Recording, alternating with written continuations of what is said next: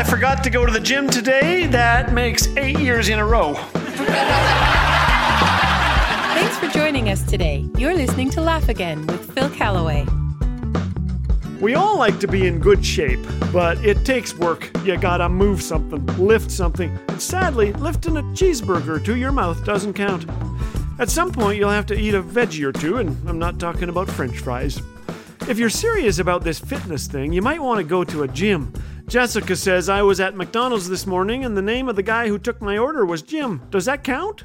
No, Jessica. The gym I'm talking about has dumbbells, squat racks, and treadmills with people running on them like gerbils, getting nowhere. But if you want to get fitter, you have to get sweaty. A few years ago, I took the plunge and bought a gym membership. You'll find me there three days a week, trying not to be intimidated by big guys with muscles in places where I don't even have places. When I was a teenager, I dropped barbells on my nose. No joke. So you'll find me working out cautiously. Here are a few of my favorite gym stories gone wrong. Kathy says one time the power went out in the gym and six people face planted on their treadmills. Ouch.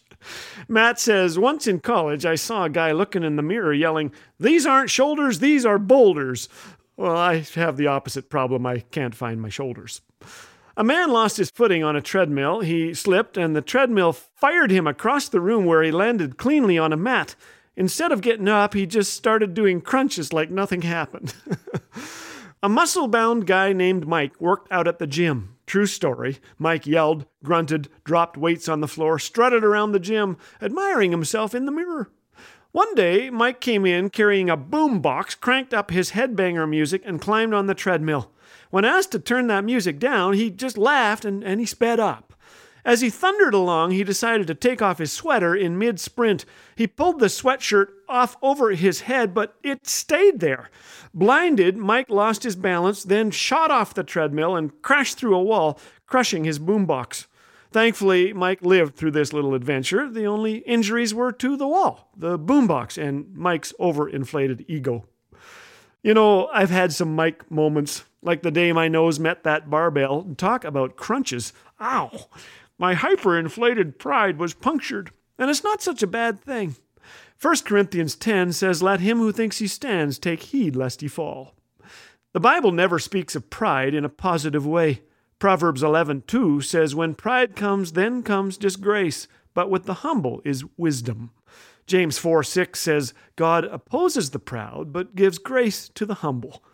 What does humble look like? Well, here are four indicators that we're moving in the right direction on that humility treadmill. Number one, criticism doesn't devastate us. In fact, it's an opportunity to evaluate, to change if necessary. Second, we don't gossip. We're aware of God's grace in our own lives, so we pass it on.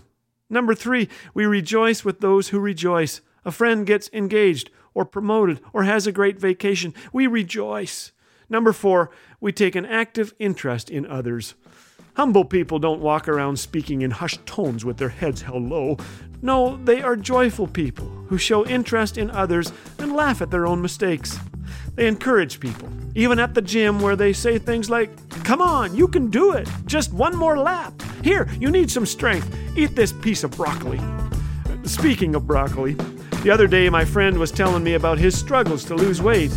I eat too much, he admitted. Then he started laughing. He said, If you are what you eat, then I need to eat a skinny person.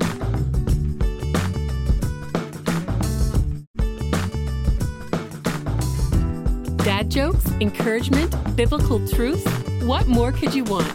If you're enjoying what you're hearing on Laugh Again, we encourage you to share with a friend.